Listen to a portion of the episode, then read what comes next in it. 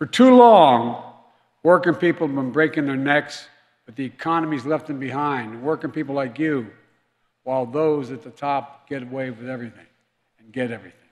So my budget reflects what we can do. בניגוד לתחזיות, ג'ו ביידן הצליח בשנתיים הראשונות של הכהונה שלו כנשיא ארצות הברית להעביר את המדינה תהליכים היסטוריים. באמצעות סדרת חוקים הוא מנסה להחזיר את ארצו להיות מדינה יצרנית מובילה, כשאת התעשייה מובילות חברות ירוקות, שגם אמורות להתמודד עם משבר האקלים. One of the reasons why I ran for president to rebuild the backbone of the country, the middle class. When the middle class does well, the poor have a way up and the wealthy still do very well. זו הפעם הראשונה מזה כ-40 שנה שנשיא אמריקאי שובר את צורת הניהול הניאו-ליברלית. בניגוד למחשבה שהמדדים היחידים לכלכלה הם כמה מרוויחים בעלי המניות, ביידן מנסה לקדם אג'נדה שרואה בכלכלה אמצעי לשיפור רווחת העובדים וכלל הציבור. התוכניות של ביידן כבר מתחילות להראות ניצנים של הצלחה ושל צמצום פערים, אבל נראה שהפוליטיקה האמריקאית מתקשה להכיל את השינויים הדרמטיים. היי, אני עמנואל אלבאס פלפס, ואתם מאזינים ומאזינות לחוץ לארץ. בפרק הזה אנחנו מנסים להבין למה החוקים הכלכליים של ביידן כל כך מהפכניים, איך הם קשורים לפחד ממגמות פשיסטיות, ולמה למרות כל הכוונות הטובות, בסין יש רכבות שבארצות הברית אפשר רק לחלום עליהן.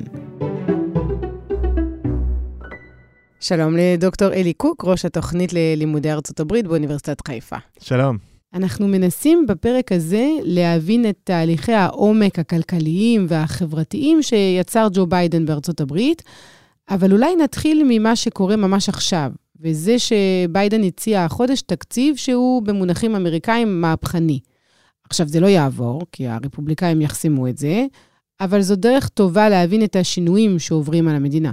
כן, אז ביידן בעצם uh, אומר שהתקציב שלך זה הערכים שלך, וביידן בעצם מתכונן כבר לבחירות של 2024, והוא מניח על השולחן uh, תקציב שבגדול אומר לרפובליקאים, אה, אתם נורא מודאגים מהגירעון, אתם נורא רוצים uh, לקצץ וכולי, אין בעיה, יש דרך מעולה לטפל בגירעון. בוא נעלה מיסים על עשירים. Uh, בשנים האחרונות, בעשורים הניאו-ליברליים, הורידו בטירוף את המיסים על האנשים הכי הכי עשירים בארצות הברית. ביידן מדבר על אנשים שמרוויחים מעל 400 אלף דולר למשל, רק עליהם, לא על אף אחד אחר, ובעצם uh, הוא אומר להם, זה לדעתי הדרך שצריך לטפל בגירעון. Uh, יש עוד כמה דברים אחרים כמובן, אבל זה היה הדבר העיקרי, אפשר להגיד, שיצא מהתקציב הזה. ולעומת זאת, הרפובליקאים, הם גם רוצים להוריד את הגירעון, אבל הם עכשיו נכנסים לפינה שהם מה מורידים. ואחד הדברים המעניינים הוא שבעבר, אפילו עשור, הרפובליקאים אומרים, צריך לקצץ בביטוח הלאומי, צריך לקצץ במדיקר, שזה התוכניות, אמריקאים קוראים לזה ה-entitlement, זה התוכניות באמת שמוציאות הכי הרבה כסף, זה העלויות הכי גדולות. אבל היום אנחנו רואים, אפילו המפלגה הרפובליקאית עוברת שמאלה,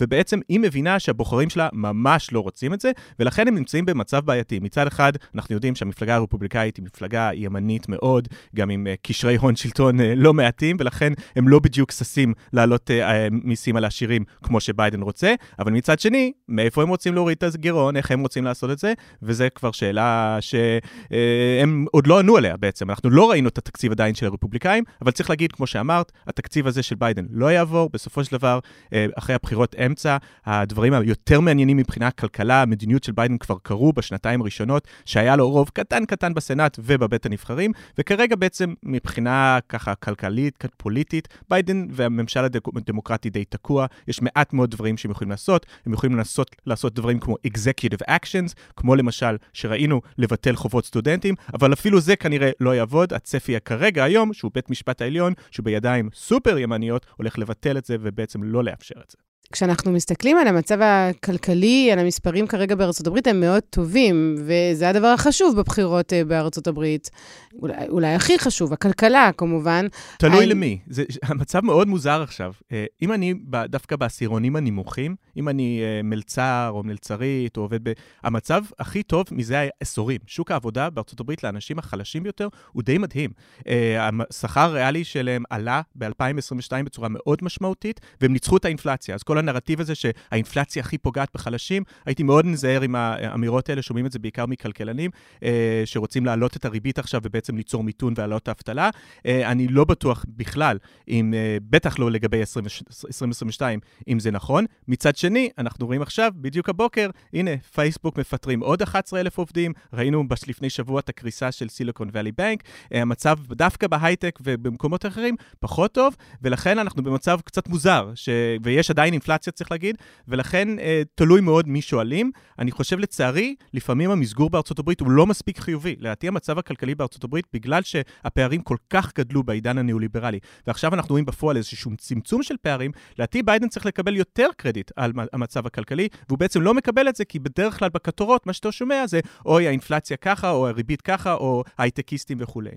But all this is going to lower energy costs for families on an average of $1,000 a year and create good paying union jobs.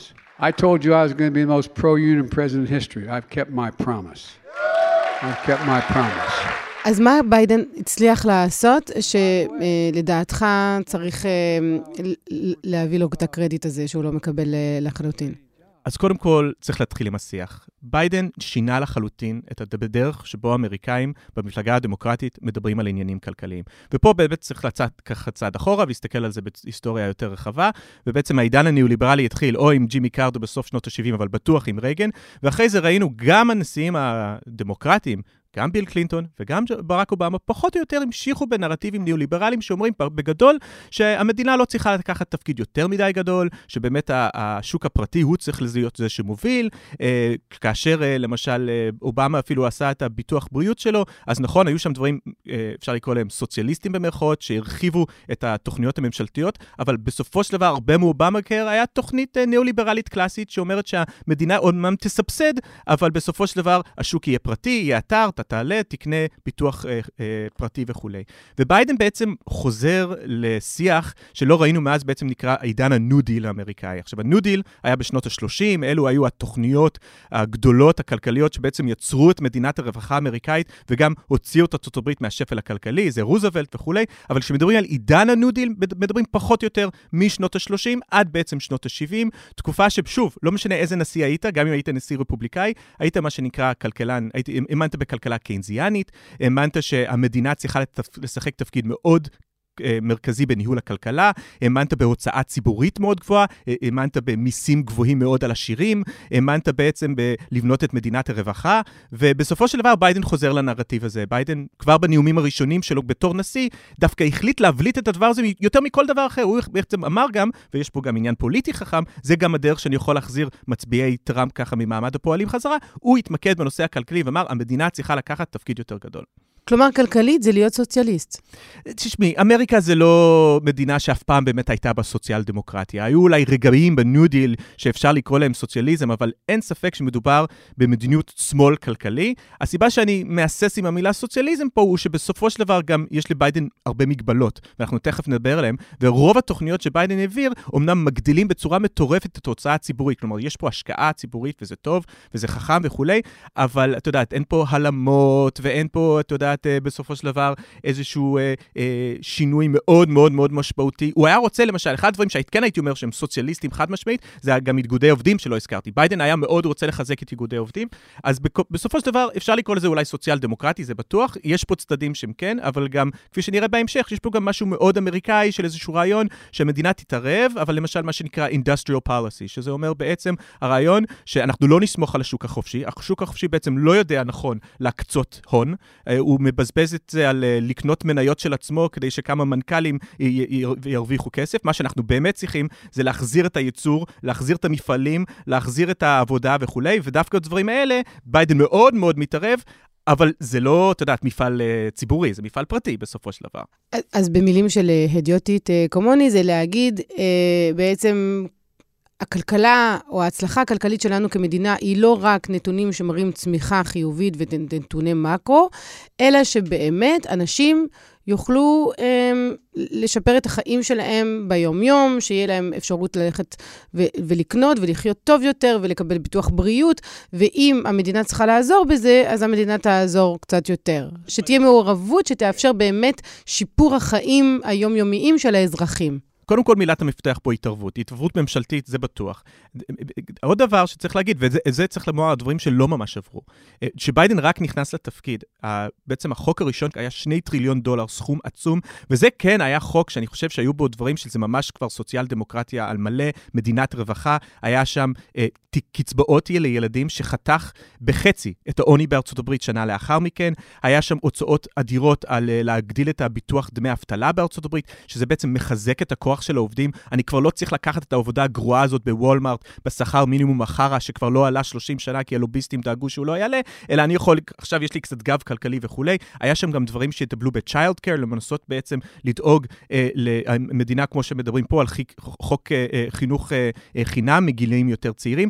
כל הדברים האלה, בסופו של דבר, עברו רק לשנה אחת. החוק הזה היה בעצם חוק זמני, וביידן נכשל שוב, לא, לא, לא בטוח שזה אשמתו, אבל הוא לא הפסיק, הצליח להפוך את זה למשהו אה, ארוך טווח. כלומר, הם עברו על הנייר, אבל זה לא הפך להיות שום דבר ישים. החוק שהוא העביר, החוק הראשון הזה, היה כאילו מצב חירום של הקורונה, אז הוא הצליח להעביר את כל הדברים האלה לשנה, ושנה אחרי זה הם התבטלו. וכל הדברים האלה שקשורים למדינת הרווחה האמריקאית, לצערי הוא לא הצליח בסופו של דבר להביא את הקולות שזה, שיעבירו את זה. אבל אין ספק שהוא רצה לעשות את זה. אבל אם נסתכל על החוקים שכן עברו בסופו של דבר, אז שוב, זה לא העניינים היותר של מדינת הרווחה, אלה יותר הדברים שדיברתי עליהם, וצריך להגיד שאלה דברים סופר סופר חשובים, אבל הם קשורים בעצם בלנסות אה, להחזיר מפעלים הביתה, להתמודד עם האיום של סין, אה, לגרום לזה שארצות אמריקאים כבר לא מדינה שכבר לא מייצרת שום דבר, שרק, אה, את יודעת, מייבאה הכל מסין, אלא מחזירה את הבסיס התעשייתי, שזה כמובן אמור להעלות את השכר של עובדים, להחזיר ככה את העובד שעמד במרכז של העידן ה-New Deal, היה העובד המאוגד שעובד במפעל של פורד ומרוויח... מרוויח אה, פנסיה תקציבית יפה ומשכורות יפות וכולי. לא נחזור כנראה לזה, אבל זה החזון של ביידן, ודווקא בדברים האלה הוא כן נחל הצלחות אה, בשנים האחרונות. והם לא בוטלו, כלומר זה לא משהו זמני.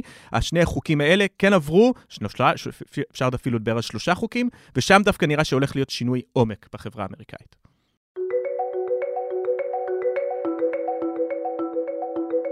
What are we stopping for? Road construction. See, they're letting the cars come from the other direction. רוב התשתיות בארצות הברית תוכננו בשנות ה-60 של המאה הקודמת. מאז אוכלוסיית המדינה הוכפלה ומצב התשתיות הלך והידרדר. בעיות בכבישים, גשרים, מערכות ביוב ותשתיות אחרות הם עניין שבשגרה שגובה מחיר בנפש ובכסף. לפי הערכות, הפקקים בכבישי ארצות הברית גורעים בכל שנה מהכלכלה כ-120 מיליארד דולר. בשנת 2021 הייתה ארצות הברית, שהיא הכלכלה הגדולה בעולם, במקום ה-13 מבחינת איכות התשתיות. ארצות הברית משקיעה בתשתיות תחבורה פחות מרוב מדינות ה-OECD, קצת יותר מחצי אחוז מהתמ"ג שלה. סין, לעומתה, משקיעה קצת יותר מחמישה אחוזים וחצי. חבילת החוקים שהעבירה הנשיא ביידן בשנתיים האחרונות מבקשת לטפל בחלק מהבעיות האלה.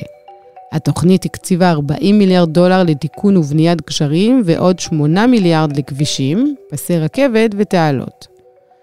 ממשל ביידן התחייב להשקיע 65 מיליארד דולר בתשתיות אינטרנט על מנת להוזיל את מחירי החיבור ולתת גישה לאזורים מרוחקים. Extreme weather events costing 145 billion dollars in damages just last year. Climate change is literally an existential threat. To our nation and to the world. בתחום האקלים, הממשל הקים קרנות שיעניקו הלוואות לפרויקטים של אנרגיות מתחדשות ושל הפחתת פליטת פחמן. בנוסף, ניתנו הקלות מס בשווי 370 מיליארד דולר לחברות שישקיעו באנרגיה ירוקה. לפי הפורום הכלכלי העולמי, בחודשים שחלפו מאז שניתנו ההטבות, נוספו 100 אלף משרות חדשות בתחומי האנרגיה הירוקה, ועד היום הוקמו פרויקטים שזכו להשקעות פרטיות בסך 90 מיליארד דולר.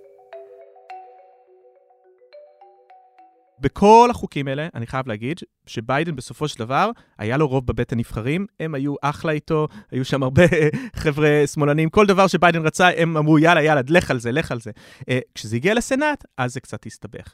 אז uh, למשל, אם נתחיל uh, בחוק התשתיות, אז uh, כל מה שקשור למשל לבנות רכבות וכולי, תפאורה ציבורית, זה קצת נפל. הרוב נופל בסנאט בגלל סנאטור אחד, ג'ו מנשן, שהוא בעצם כמעט לא דמוקרט, הוא ממדינה סופר ימנית, ווסט וירג'יניה, הוא גם מאוד מחובר לתעשיית הפחם, הוא לא בדיוק האיש שהיית רוצה שהוא יהיה הבן אדם שבעצם ממליך מלכים, אבל בפועל זה מה שקרה, ולכן הכל היה צריך לעבור דרך ג'ו מנשן, וכשהגיע לג'ו מנשן ההצעת תשתית, אז למשל הוא אמר, אה, בואו באמת אה, נשפר את הכבישים בארצות הברית. ואגב, זה נורא חשוב בתור מישהו שגר הרבה שנים בארצות הברית, אני זוכר שגרתי שנה אחת בניו ג'רזי והייתי צריך לעבוד בניו יורק, כאילו, אני חושב שהחלפתי פאנצ'ר ארבע פעמים, כי פשוט היו חורים כאלה גדולים בכביש, כאילו דברים כאלה. תלכי לגוארדיה או לחלק אה, מהשדות תעופה בארצות הברית, זה נראה כמו מדינת עולם שלישית, כאילו, באמת. אז כאילו, בקטע הזה, טוב מאוד שהדברים האלה קרו, אבל צריך להגיד שבסופו של דבר, מי שמאזין הוא תחבורה בטוויטר, אז הוא יודע שעדיין זה כזה, בוא נבנה מחלפים, בוא נתקן קשרים, אה, כן, אה, בוא נשקיע בכבישים שבסוף יהיו בהם מכוניות חשמליות, ותכף נדבר על זה, אבל לצערי לא עבר הדברים הבאמת אה, יותר מרגשים אולי. אתה יודע, סין בנתה תוך עשור כמויות, רשת מדהימה של רכבות, וזה פשוט לא קרה בארצות הברית, וזה לא יקרה גם עכשיו. אוקיי, okay, אז תסביר למה. מה מונע מעבר לאצבע הפוליטית של ג'ו מנצ'ין והאינטרסים שלו, אה, כן לגרום לדבר לא, כזה לקרות? אז בסופו של דבר, אתה יודע, תעשיית הרכב בארצות הברית לא ממש מעוניינת שיהיה תחבורה ציבורית טובה, אה, תעשיות הנפט לא ממש מעוניינים שיהיה תחבורה ציבורית גדולה. יש גם, אה, צריך להגיד, אה, סוג של סטיגמה בארצות הברית. תחבורה ציבורית זה למקסיקנים עניים. כלומר, הרבה מצביעים, גם לבנים, לא רואים את עצמם, לא יכולים לדמיין את עצמם. בעצם חוץ מכמה ערים בצפון-מזרח ארצות הברית, כמו ניו יורק, שבאמת מדהים לראות עד היום מיליארדר כאילו עומד ב-subway ליד הומלס, כאילו, כי מה לעשות, זה עדיין הדרך הכי טובה להגיע לוול סטריט מהבית שלך ב-upper west side.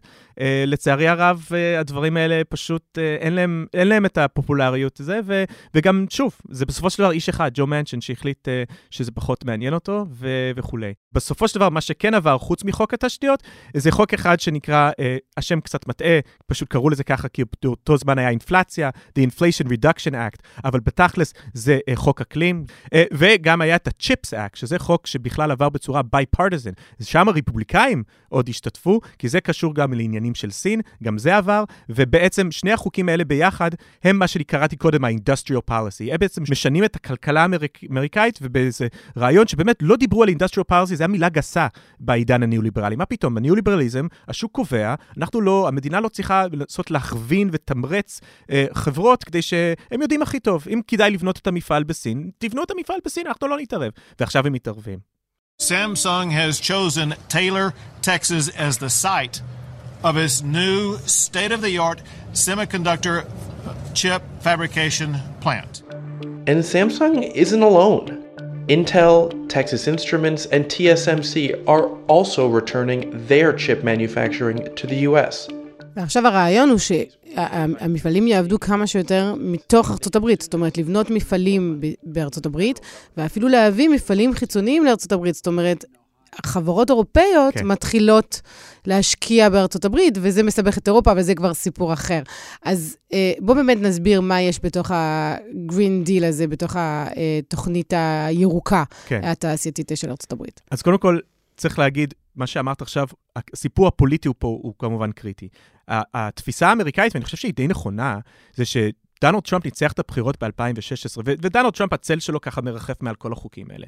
והחשש שארה"ב תתדרדר לאיזה פשיזם, כלומר, ביידן באמת מאמין שמה שקרה ב-6 לינואר זה סכנה לדמוקרטיה האמריקאית, אבל היא נובעת בסופו של דבר, השורשים העמוקים שלה, נובע מאי שוויון, מתסכול, מהרגשה בקרב הרבה אמריקאים שהמשחק מכור, שנותנים חילוצים ל-bailout, אבל לא עוזרים ככה, אה, לוול סטריט, אבל לא עוזרים ככה לאמריקאי הרגיל, ולכן... כלומר אה, שהכלכלה הניאו-ליברלית גרמה לפערים מאוד גדולים בין מעמדות בארצות הברית, וזה מה שבסופו של דבר הוביל לפופוליזם ופשיזם שהיה אה, תחת אה, עידן אה, טראמפ, ולשיטתו של אה, ביידן בעצם, שמזהה את הדברים האלה, הכלכלה צריכה להיות גם התשובה הפוליטית. נכון, ועכשיו.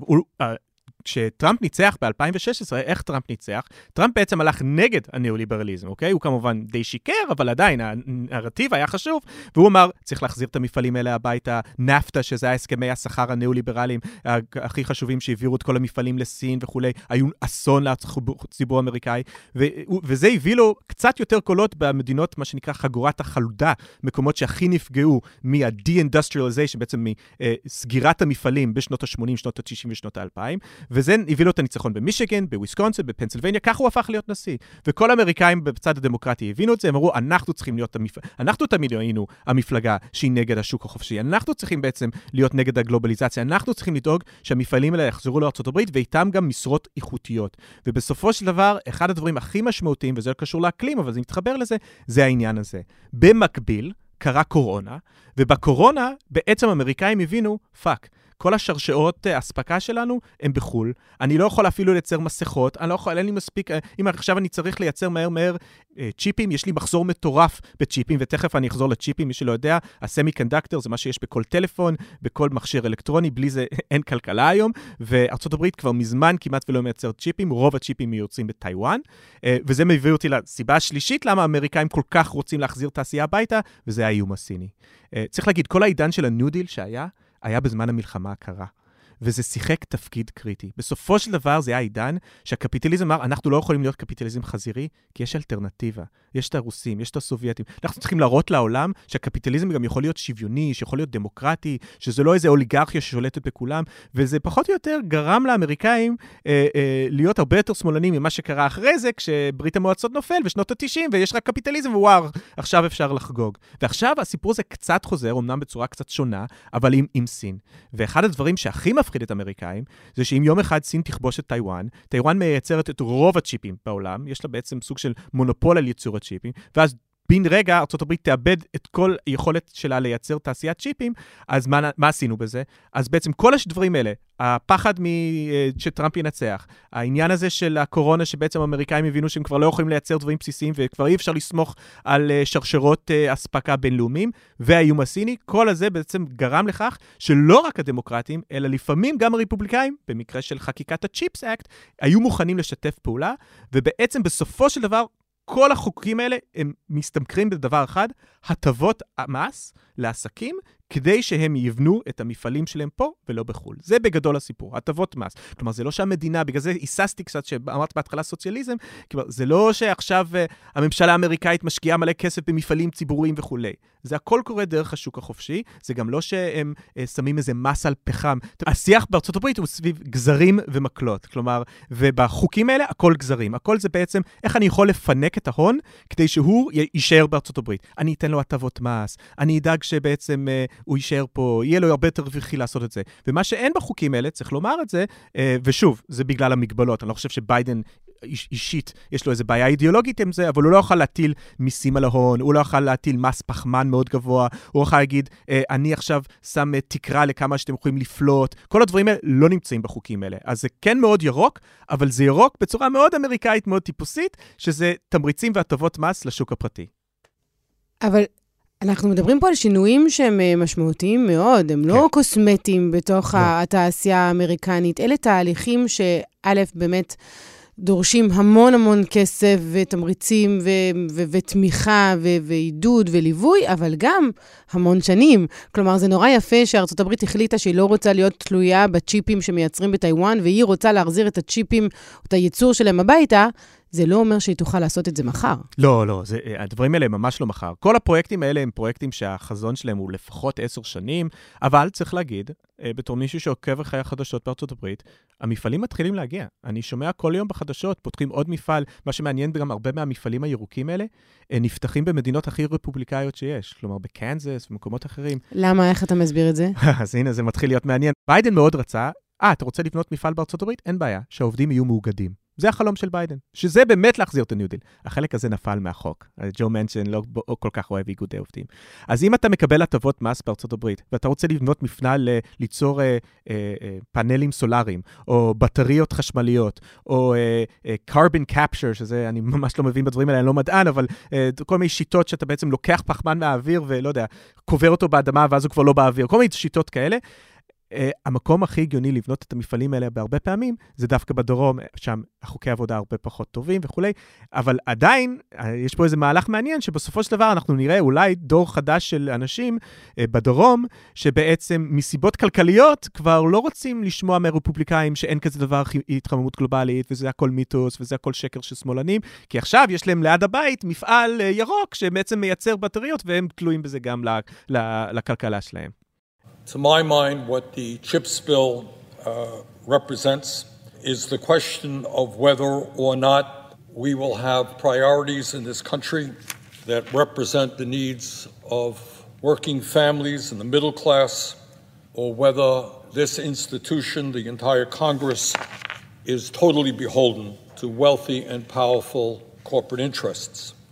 עוד שאלה, שבסופו של דבר מדובר בהטבות מס. בסופו של דבר, מי שהולך לבנות את העתיד של האנרגיה הירוקה בארצות הברית, זה, ההון הפרטי. ובתור מישהו שהוא ראה בעבר איך הדברים האלה לא תמיד הסתדרו, אני קצת סקפטי, אני מאוד מקווה שזה יעבוד. אבל החשש שלי, למשל, יכול להיות מצב שבו עוד כמה שנים נתעורר, ויהיה באמת מפעל לייצור אה, פאנלים סולאריים אה, בדרום, שהעובדים שלהם מרוויחים חרא, בדיוק כמו שהם אה, הרוויחו את יודעת, מפעלי הבשר בארצות הברית. כלומר, מה עשית בזה? כלומר, בסופו של דבר, תעשייה זה דבר חשוב, להביא מפעלים הביתה זה חשוב, אבל מה שאיחד את ה-New Deal, מה שאיחד את התקופה הזאת, מה שגרם הברית, מה שעשה את המקפצה למעמד הביניים אז, לא היה רק שהיה תעשייה, אוקיי? זה שהעובדים היו מוגדים, זה שהשכר היה גבוה, זה שהיה להם ביטחון תעסוקתי. כלומר, בסופו של דבר, זו השאלה. שוב, אני לא איש טכני, אני מאמין שלא יהיה כזה בעיה להחזיר את המפעלים האלה לארה"ב, נראה שכולם רוצים את זה, גם הרפובליקאים. אה, השאלה היא באמת איך המפעלים האלה ייראו, ואם באמת זה ישנה בצורה משמעותית את החברה האמריקאית, או בסופו של דבר, אז מעולה, יש לי... פאנלים סולאריים, אבל בסופו של דבר הצד החברתי, הכלכלי, אה, דווקא נראה בערך אותו דבר. ג'ו ביידן ניסה לא לכתוב צ'ק פתוח. כלומר, הביקורת בעצם על הדברים האלה זה, אה, וברני סנדרס לא תמך ב CHIPS Act. כי ברני סנדרס, הוא כמובן מנהיג ככה השמאל של ארה"ב, אמר, אני חושב שבעצם אה, אין פה מספיק strings attached, אין פה בעצם מספיק דברים שמונעים מההון לעשות כל מיני טריקים ושטיקים עם הכסף הזה, אוקיי? אז בסופו של דבר, ביידן אבל כן ניסה להכניס כמה דברים מינימליים, כמו למשל, אתם לא תוכלו לקנות, לקנות את המניות של עצמכם, ואפילו יש קטע מדהים עכשיו בארצות הברית, שאם אתה רוצה לבנות מפעל לייצור צ'יפים, אז אתה צריך לדאוג לצ'יילד קר של העובדים. אתה צריך לבנות uh, בעצם ליד המפעל צ'יפים, אתה תצטרך לבוא גן, שיוכלו להכניס את הילדים שלהם, וזה עבר, זה דווקא הצליח. If we don't keep the temperature from going above 1.5 degrees Celsius raised, then we're in real trouble. That whole generation is damned. I, I mean, that's not hyperbole. ג'ו ביידן, כשהוא מניח את התוכנית הכלכלית הירוקה הזאת על השולחן, האם הוא גם חושב שהיא יכולה לפתור חלק מהבעיה של התחממות כדור הארץ? כלומר, האם יש באמת חשיבה ירוקה מאחורי התוכנית הזאת, או שבסוף זו מין, אה, אתה יודע, green rush כדי, לשב... כדי אה, לקבל מזה אה, תמורה כלכלית. אני לא מומחה לאקלים, אבל אין ספק שהאנשים שכתבו את החוקים האלה, יש שם אנשים שמאוד מאוד רציניים מבחינת המדע, ודווקא שם לא, לא חושב שיש בעיה. השאלה כמובן הייתה, כמו שאת אמרת, איך, איך מגיעים לזה. והאמריקאים הבינו, וביידן הבין, שהסיכוי היחידי לעשות את זה, זה בערך, זה דרך השוק הפרטי, ולכן זה הדרך שזה יעשה. וה-Inflation Reduction Act הזה ספציפית, החוק האקלים נקרא לו, הוא החוק האקלים by far הכי משמעותי, בעצם הראשון uh, שארצות הברית אי פעם העבירה, זה רגע היסטורי, זה רגע שכן, אני רוצה להאמין בתור היסטוריון, שנסתכל אחורה 30-40 שנה ונגיד, הנה היה פה שינוי, אולי לא במדיניות הכלכלית בהכרח בהקשר הזה, אבל כן היה פה שינוי מאוד משמעותי אה, להצלת כדור הארץ. האם אפשר כבר עכשיו לקבוע שהנתונים הכלכליים היום, שלפי מה שאתה מספר, טובים יותר מהתחושה הציבורית לגביהם, הם תוצאה של החוקים האלה שהעביר ביידן? כן, אני חושב שכבר רואים, כאילו... אה, והצד השני גם יגיד שהאינפלציה זה תוצר ישיר. כלומר, יש פה שתי צדדים למטבע, אבל בסופו של דבר, אני חושב שאפילו היה כתבה בניו יורק טיימס שלשום על הסיליקון ואלי בנק, ואמרו, וואו, הרבה מהסטארט-אפים האלה שכמעט נפלו, בסוף חילצו אותם, או חילצו את הפקדונות, אה, הם היו בעצם חברות לאנרגיה ירוקה וכל מיני סטארט-אפים ירוקים. ואני בטוח שאחת הסיבות שיש עכשיו כל כך הרבה סטארט-אפים ירוקים בארצות הברית, זה בגלל החוקים שאלה עברו. אנחנו מדברים על תהליכים אה, ארוכי טווח, שייקח הרבה זמן עד שהאזרחים האמריקאים ירגישו אותם בחיי היום-יום שלהם, והבחירות הן בשנה הבאה. האם ביידן בכל זאת יצליח ליהנות מהחוקים שהוא מעביר? בסופו של דבר, כמו שאת אמרת, מדובר פה בתהליכי עומק. דווקא הדברים שאנשים מרגישים, כמו שהכפילו את הקצבת ילדים, דווקא זה בסוף בוטל, כמו שאמרתי. אז לכן, אין לי ספק שאומנם המצב הכלכלי בארצות הברית משתפר, אבל להגיד לך עכשיו שזה יהיה מספיק לנצח בבחירות, זה אני לא בטוח. אה, אני חושב כרגע, הייתי מהמר אה, שיהיה מאוד מאוד צמוד, כי תמיד מאוד צמוד, ושוב, זה יכול ליפול כמו שזה פעל גם ב-2016, גם על 2020, על כמה מדינות מפתח, ואי אפשר לדעת מה יקרה. ואם נשיא רפובליקני ייבחר אחרי ג'ו ביידן, הוא יכול גם לבטל את כל החוקים האלה. זאת אומרת, אנחנו זוכרים שאחד הדברים הראשונים שדונלד טראמפ עשה כשהוא הגיע לשלטון, זה להגיד, מה אובמה עשה? אני אעשה הפוך. נכון, עכשיו פה אבל זה מעניין שקודם כל צריך להגיד שטראמפ לא הצליח. בסופו של דבר הוא ניסה לבטל את אובמה קר, הוא לא הצליח. אה, הוא לא היה לו רוב. כלומר, בסופו של דבר, מה שאנחנו רואים שוב ושוב בהיסטוריה האמריקאית, זה שאם אתה נותן לאנשים את הטעם המתוק של סוציאל דמוקרטיה, אפילו איזה טעימה, זהו. גדולי הלכאורה ליברטריאנים בדרום יגידו, אל תיגעו ב Medicare שלי, אל תיגעו ב Social Security שלי, ואני מדבר פה על מצביעי ימין על מלא. כלומר, בסופו של דבר, אנשים אוהבים מדינת רווחה, והם לא רוצים שיקחו להם את זה. וגם הרפובליקאים מבינים את זה. אגב, צריך להגיד, הרפובליקאים בכלל לא מדברים על הכלכלה. כשהם מנסים לנצח את ג'ו ביידן, הם מבינים שהציבור האמריקאי גם זז שמאלה, שהוא ממש כבר לא רוצה את המדיניות המילטון פרידמנית של ככה שנות ה-80 ו-90 של רייגן, ולכן הם כל הזמן מתמקדים בעניינים תרבותיים, אוי, יש את הילד הטרנסג'נדר הזה שמנצח אה, את כל התחרויות ספורט בגלל שהוא בעצם עשה שינוי, כאילו דברים באמת... או תיאוריית הגזע הביקורתית. ברור, תיאוריית הגזע הביקורתית, אה, אה, אפשר להגיד נושא ההפלות, למרות, למרות ששם הם חטפו קצת בומרנג, אני לא בטוח כמה הם רוצים, אבל בסופו של דבר, רוב הרפובליקאים לא, לא הולכים, לדעתי, לתקוף בצורה יותר מדי משמעותית את המדיניות הכלכלית של ג'ו ביידן, ואני מניח גם שהנשיא הרפובליקאי הבא, אם יהיה כזה, יהיה גם יזוז קצת שמאלה בהרבה מובנים. ולסיום, אם אנחנו מסתכלים קדימה, ארצות הברית עם המערכת הפוליטית המפולגת והתקועה שלה, תוכל להתמודד עם האתגרים הכלכליים, חברתיים ומשבר האקלים, כל האתגרים שניצבים מולה? אני לא בטוח. אה, לצערי הרב, גם אם אה, ביידן ינצח בבחירות של 2024, הסיכוי שיהיה לו את הסנאט אחרי זה, פשוט הסנאט זה תלוי באיזה מדינות זה, זה כל הזמן מתחלף. אז אני חושב שהחלון של השינויים הגדולים היה, אני לא יודע, שוב, יש הפתעות, דברים יכולים לקרות, אה, לא חשבנו שהבחירות אמצע ילכו כל כך טוב לדמוקרטים וזה הלך טוב, אבל בסופו של דבר, אני חושב שבארצות הברית המצב הוא כרגע, וזה ככה כבר שנים, של קיפאון. הרפובליקאים הפכו להיות מפלגת הלא, כאילו הם לא רוצים אה, לעשות שום דבר, הם לא מוכנים ככה להשתתף פעולה עם הדמוקרטים, אה, בשאלות האלה הגדולות, ומצד שני, בגלל ה... דרך שבו בנויה ארצות הברית, שצפון דקוטה אה, צפון דקוטה ודרום דקוטה, שזה מדינות שבערך יש להם אותה כמות אנשים כמו שכונה אחת בלוס אנג'לס, יש להם שני סנטורים ויש המון סנטורים אה, רפובליקאים, למרות שהם לא משקפים את דעת הקהל האמריקאי, זה לא משקט את הרוב, בעצם מדובר פה בגוף שהפך להיות אנטי-דמוקרטי בהרבה מאוד מובנים, אבל לצערי הרב, זה המצב בארצות הברית, זה קיפאון. אגב, צריך להגיד שגם ההון שהוציא המון המון דברים בעידן הניאו-ליברלי, קצת מרוצה עם הקיפאון הזה, כי הוא יודע שאם עכשיו יהיה רוב, רוב הדברים לא יהיה כנראה לטובתו, כי כמה כבר אפשר להוריד את המיסים בארצות הברית? אותם לעשירים. זה כלומר, אז במובן הזה אני חושב שיש הרבה מאוד אנשים מאוד עשירים, עשירים מאוד חזקים בארצות הברית, שטוב להם המצב הקיפאון הזה, טוב להם ששום דבר לא קורה, טוב להם הסטטוס קוו. אה, לצערי הרב, זה לא טוב לכדור הארץ, וזה לא טוב לציבור הרחב.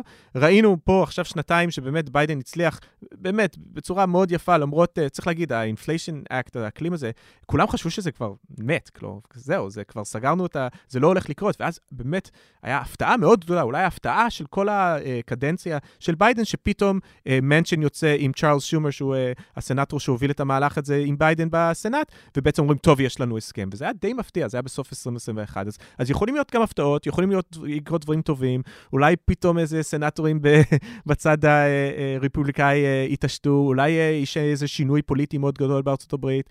אה, אבל בסופו של דבר, אם אני רק אסכם, הדבר הכי חשוב מבחינתי שקרה בשנים האחרונות, וזה תן נותן לי אופטימיות לעתיד, זה שהמפלגה הדמוקרטית בארצות הברית עברה שמאלה. בתור מישהו שהיה פעם מגיע לתוכניות האלה ומתלונן על כמה שקלינטון ניאו-ליברל, טוב, זה, זה הייתי ילד, אבל עדיין, אה, ואובמה מאכזב אותי, ולמה הוא זה, זה, אז ביידן לא מאכזב אותי בכלל, ביידן הוא באמת הפתעה מדהימה. אני חושב שהוא לקח מברני סנדרס הרבה מאוד, הוא הבין שזה גם הקלף הכלכלי, הוא הקלף, שזה הדבק שאפשר ליצור קואליציה חזקה. חקיקה חדשה בארצות הברית עם מעמד הפועלים, שנטש בעשורים האחרונים את המפלגה הדמוקרטית. הוא מבין שזה העתיד של הפוליטיקה של השמאל, לא uh, לפנות אל ההון, אלא לפנות לאדם הפשוט, וזה באמת מאוד מאוד מאוד אופטימי, מקווה שזה יום אחד גם יגיע לשמאל הישראלי, אבל בסופו של דבר, לצערי הרב, החשש הגדול שלי הוא שיהיה את הבחירות הבאות, עדיין אנשים יגידו, אבל אבל אלי, אה, לא היו שינויים גדולים, לא, אין איגודי עובדים. וזה לא בגלל ביידן, זה בגלל ג'ו מנצ'ן, זה בגלל הסנאט. אז מה ש... הלקח צריך להיות בדיוק ההפך. הלקח הוא שצריך יותר להגביר את התנועה הזאת, לתת יותר גב למישהו כמו ג'ו ביידן, אה, כי לצערי הרב, גם במפלגה הדמוקרטית, אני לא בטוח שהמועמד הבא, אם זה יהיה פיט בוטיג'ג' או אפילו קמאלה האריס, אני לא בטוח שהם יעשו את המהלכים המפתיעים שביידן עשה, אה, ולא יחזרו קצת לקצת דמוקרטיה ניאו-ליברלית כמו שראינו בעבר. דוקטור אלי קוק, תודה רבה לך. תודה לכם.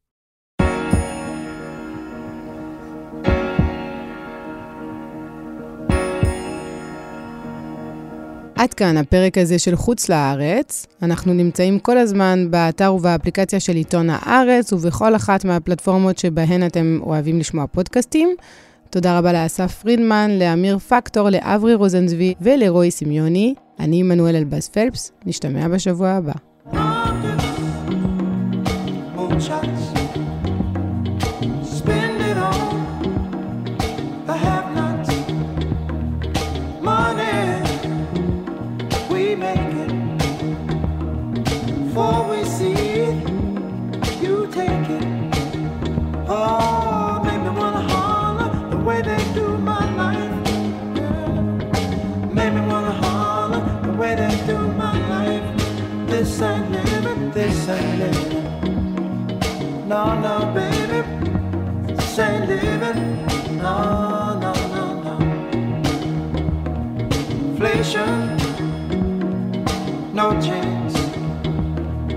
to increase finance.